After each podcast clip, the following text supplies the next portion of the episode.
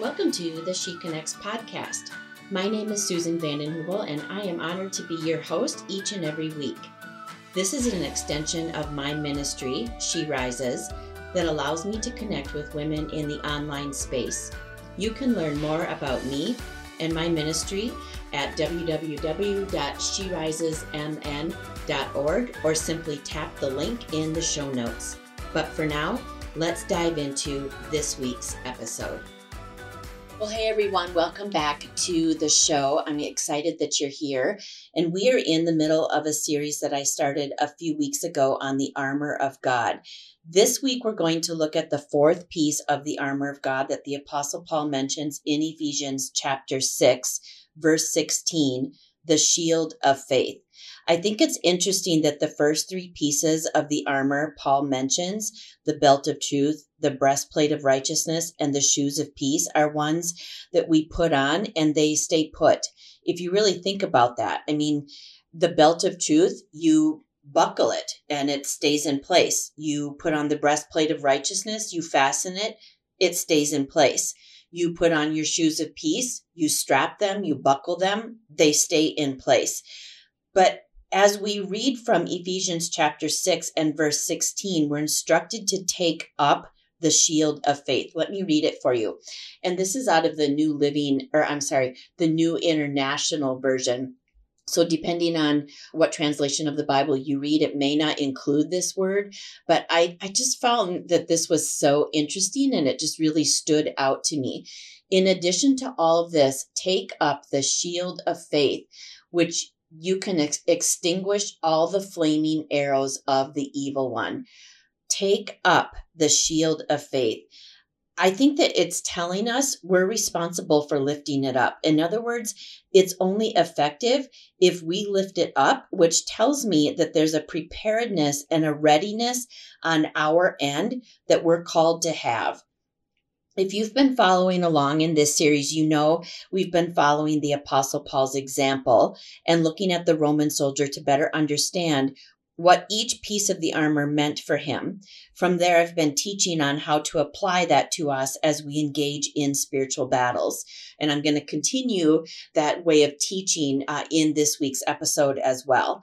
So let's look at the Roman soldier. For that Roman soldier, the shield was very large, slightly curved, and rectangular in shape. It suggested that it was three and a half feet tall by three feet wide and weighed about 22 pounds. Now, there's some differing opinions about the exact measurements, but everywhere that I've looked this up, they kind of are right around these measurements. Some say it's it was only like two feet wide versus three feet wide. But I mean, you know, I mean, do we really need to argue about that? It's kind of like splitting hairs. We can we can all agree that this was a large piece of armor for the Roman soldier. I mean, if you think about that, he was getting like full body protection pretty much with with that that shield i mean it was covering a large portion of his body and so when we when we really understand how how big this piece of his armor was we really begin to understand that this was a powerful piece of his armor to be able to protect him and engage in battle. It offered the soldier the ability to deflect arrows or other objects thrown their way. On the front of the shield, there was a large knob type thing positioned in the middle. This knob allowed soldiers to shove enemies if they were close enough as to sort of stun them, which allowed the soldier to follow through with their attack. So, this knob type thing was a part of the shield. It wasn't something that was removable, it was like created. It was like part of the shield. It was like in position. It didn't move. It didn't shift. It wasn't something that they could take off and put back on. It was a part of the shield. We also understand that it wasn't just one lone soldier fighting in a battle, but an entire army sometimes they needed to close ranks and form what is referred to as a tortoise formation.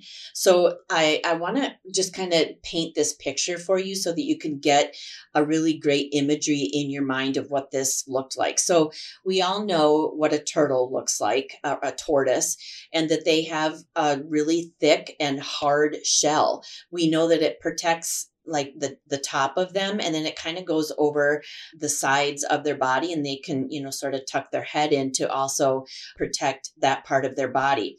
So when you think about how the roman soldiers would close rank and form a tortoise type formation when they needed to to perform this or to do this or kind of close ranks what they would do was like the the people that were in the middle of the army they would you know kind of kneel down and they would put their shields up as to create a shield above everybody. And then the people on the outside of the army they would also close ranks and then they would put their shield facing outward so that they were protected really on all sides.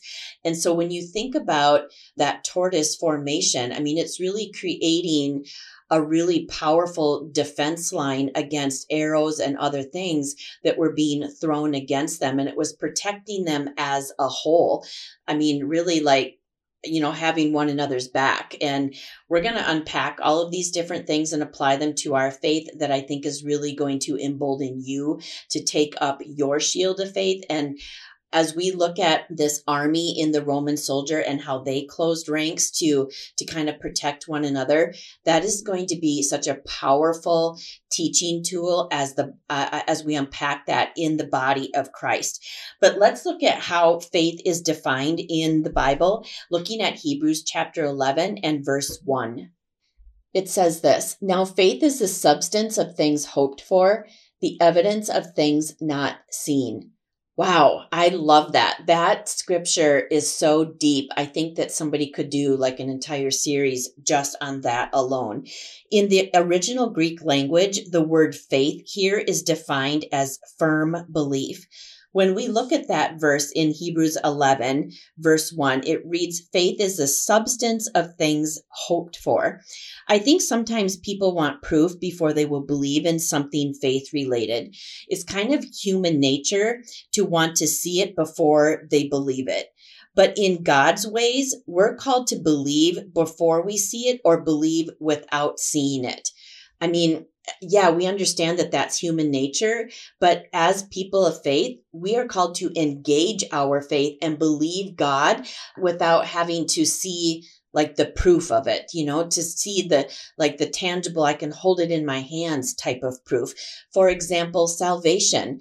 I don't know about you, but when I accepted Jesus Christ as my Lord and Savior, nobody sent me a certificate in the mail that I could hold in my hand or frame and hang on my wall as proof that I was born again. I mean, you know, heaven doesn't have a doesn't have a post office that sends these types of things out, right? We take it by faith that God says in his word that if we confess with our mouth and we confess the Lord Jesus Christ as our savior, we are born again. We are saved, and our names are written in the Lamb's book of life. We have to engage our faith to believe that what we see in the Bible is true, right?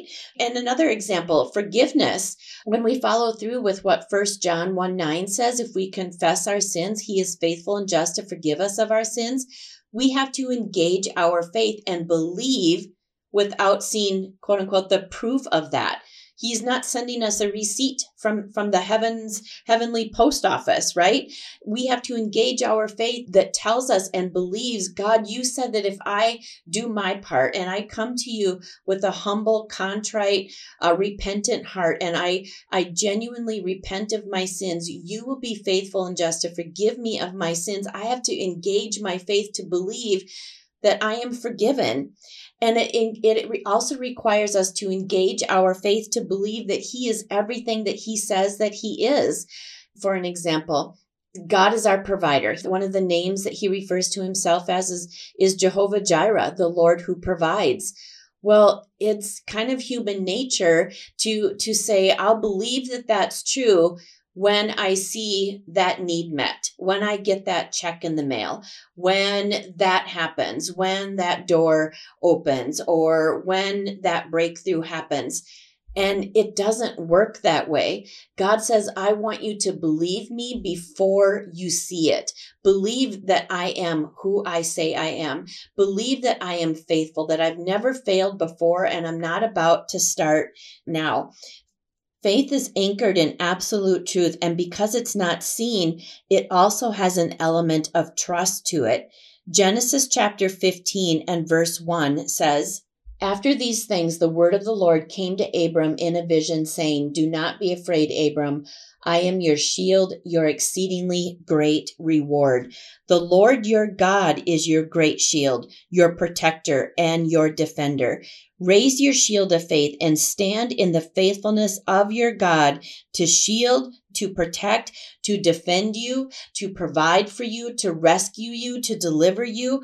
Trust that He is at work in your life. Believe for that breakthrough before you see it because of the shield of faith, we're able to be resolute and immovable people. First Peter chapter 5 verses 7 through 9 says this, casting all your care upon him for he cares for you. Be sober, be, be vigilant because your adversary, the devil, walks about like a roaring lion, seeking whom he may devour. Verse 9 Resist him steadfast in the faith, knowing that the same sufferings are experienced by your brotherhood in the world. Now, I want to read it out of the Amplified Version because the wording is a little bit different, and I think that it will just further reinforce what we're talking about here casting the whole of your care, all your anxieties, all your worries, all your concerns once and for all on Him, for He cares for you affectionately and cares about you watchfully. Be well balanced, temperate, sober of mind, be vigilant and cautious at all times. For that enemy of yours, the devil, roams around like a roaring lion in fierce hunger, seeking someone to seize upon and devour. Verse 9 Withstand him, be firm in faith against his onset, rooted, established, strong, immovable and determined, knowing that the same identical sufferings are appointed to your brotherhood, the whole body of Christians throughout the world. I want to go back to verse 7. It says that God cares for you and he is watchful over you. He's keeping watch over you. While you sleep at night, He's watching you. He's keeping watch over you. He takes the night watch. He never sleeps. He never slumbers. The Bible, the Bible says he is taking watchful care over you. But I want to go back to verse nine. Withstand him. Be firm in the faith against his onset. We're talking about the enemy here. Be rooted, established, strong, immovable, and determined, knowing that the same identical sufferings are appointed to your brotherhood, the whole body of Christians throughout the world. Because of the shield of faith, we are able to be resolute and immovable people. Our shield of faith is what deflects the fiery arrows fired our way. Arrows of fear, doubt, worry, anxiousness, lies, that God isn't going to come through for you, that God doesn't care about you, that God is against you, that he's mad at you, that that he doesn't love you or that he's changed his mind about you. Whatever arrow is being aimed and fired at you. Isaiah chapter 54 and verse 17 assures us that no weapon formed against us will prosper. Note it says that they will be formed, they just won't prosper. So again, you've heard me say in this series that, you know, faith isn't denying reality. We don't put our heads in the sand. We have to understand, we have to be alert, we have to be prepared and ready and understand that there will be a weapon formed against us, but they will not prosper. Remember I mentioned the knob-like thing on the front of the Roman soldier's shield and how they used it? When we take up the shield of faith, we can resist the devil, his schemes and arrows fired at us. We can push him back.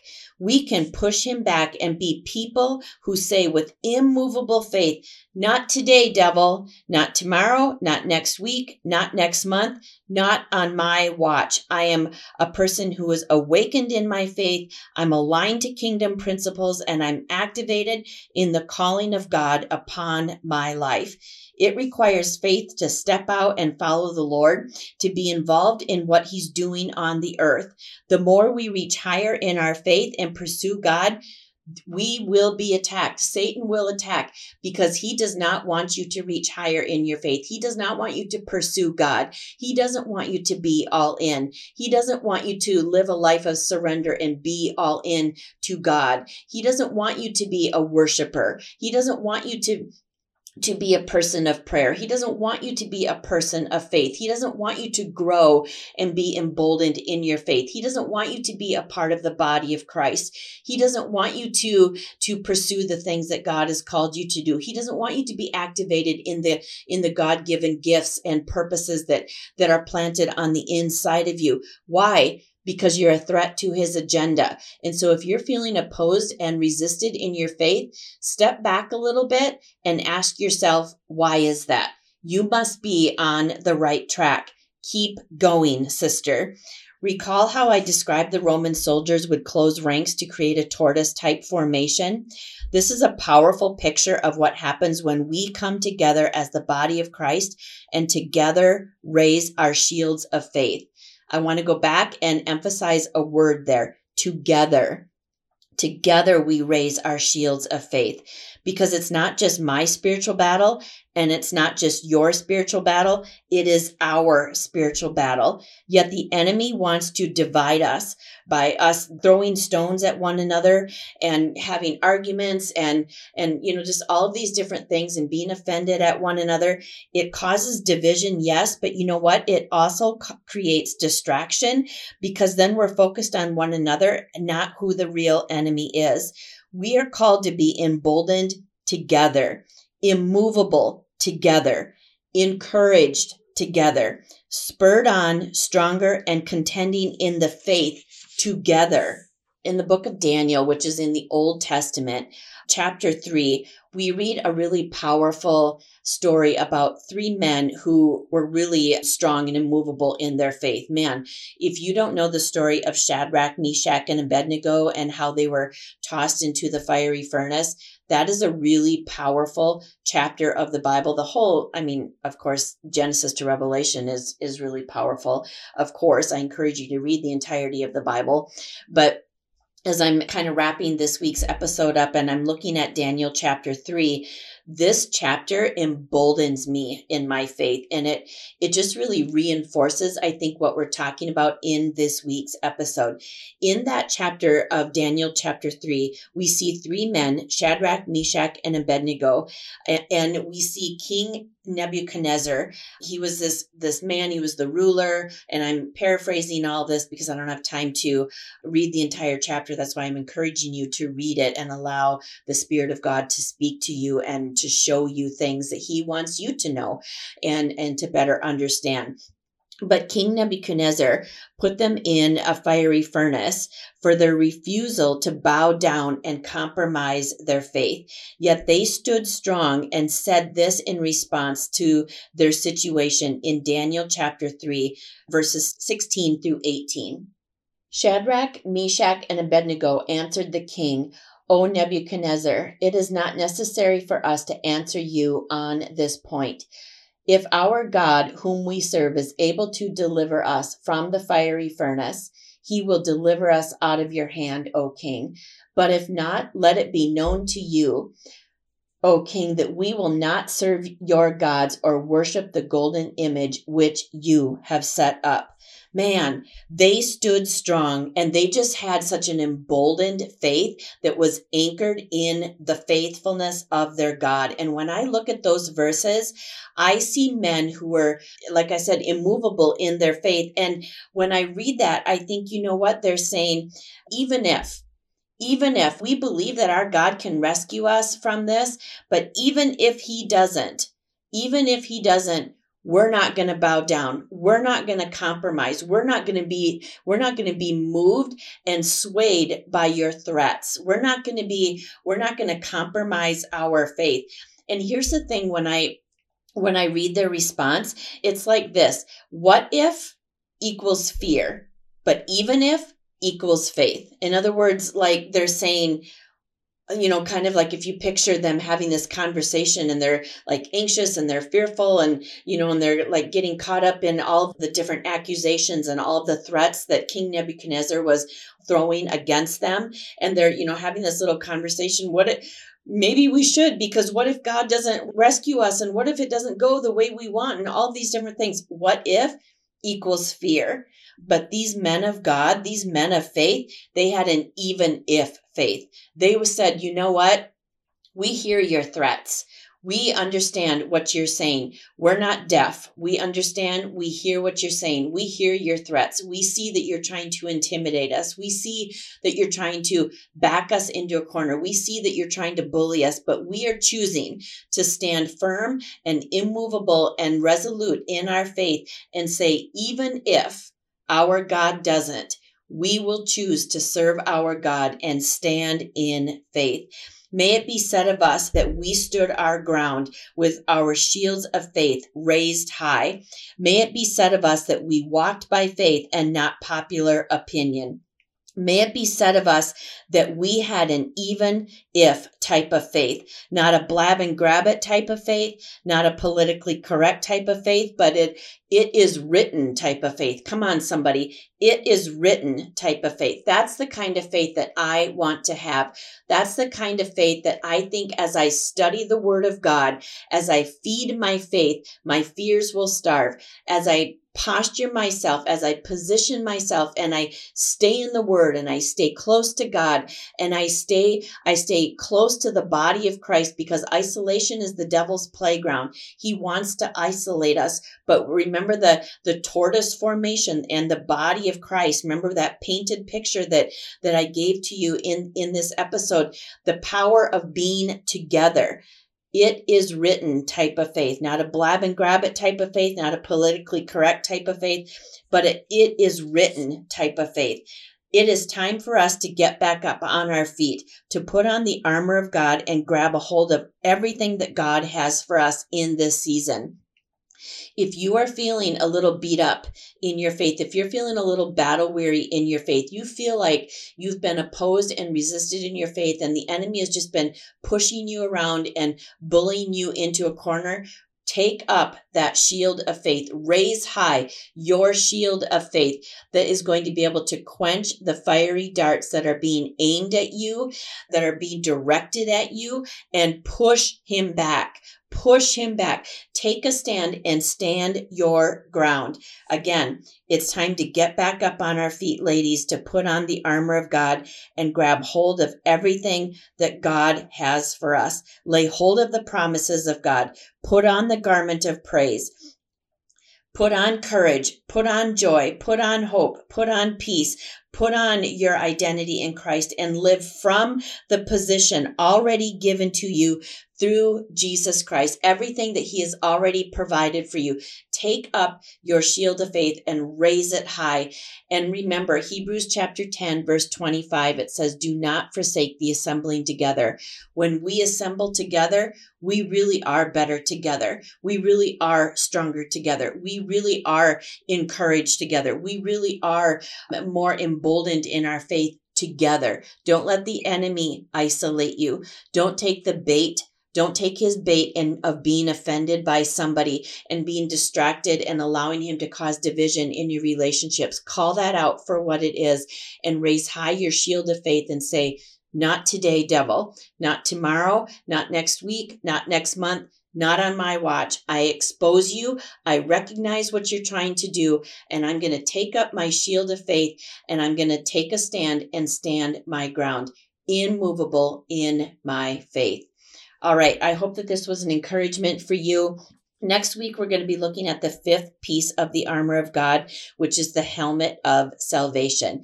But until next week, have a great rest of your week. If you live here in Minnesota this week, we are enjoying uh, some warmer temps. Well, warmer for us anyway. I know that we have people from other places in the country where it's warm all year round and even other places of the world. But it's sunny and blue skies, and we are supposed to be in the upper 30s and even breaking into the 40s here this week. So I'm really excited about that. So, okay, have a great rest of your week, and I will catch you right back here next time.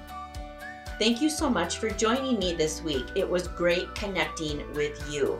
Hey, would you do me a quick favor that would mean the world to me? Would you go ahead and leave a few stars?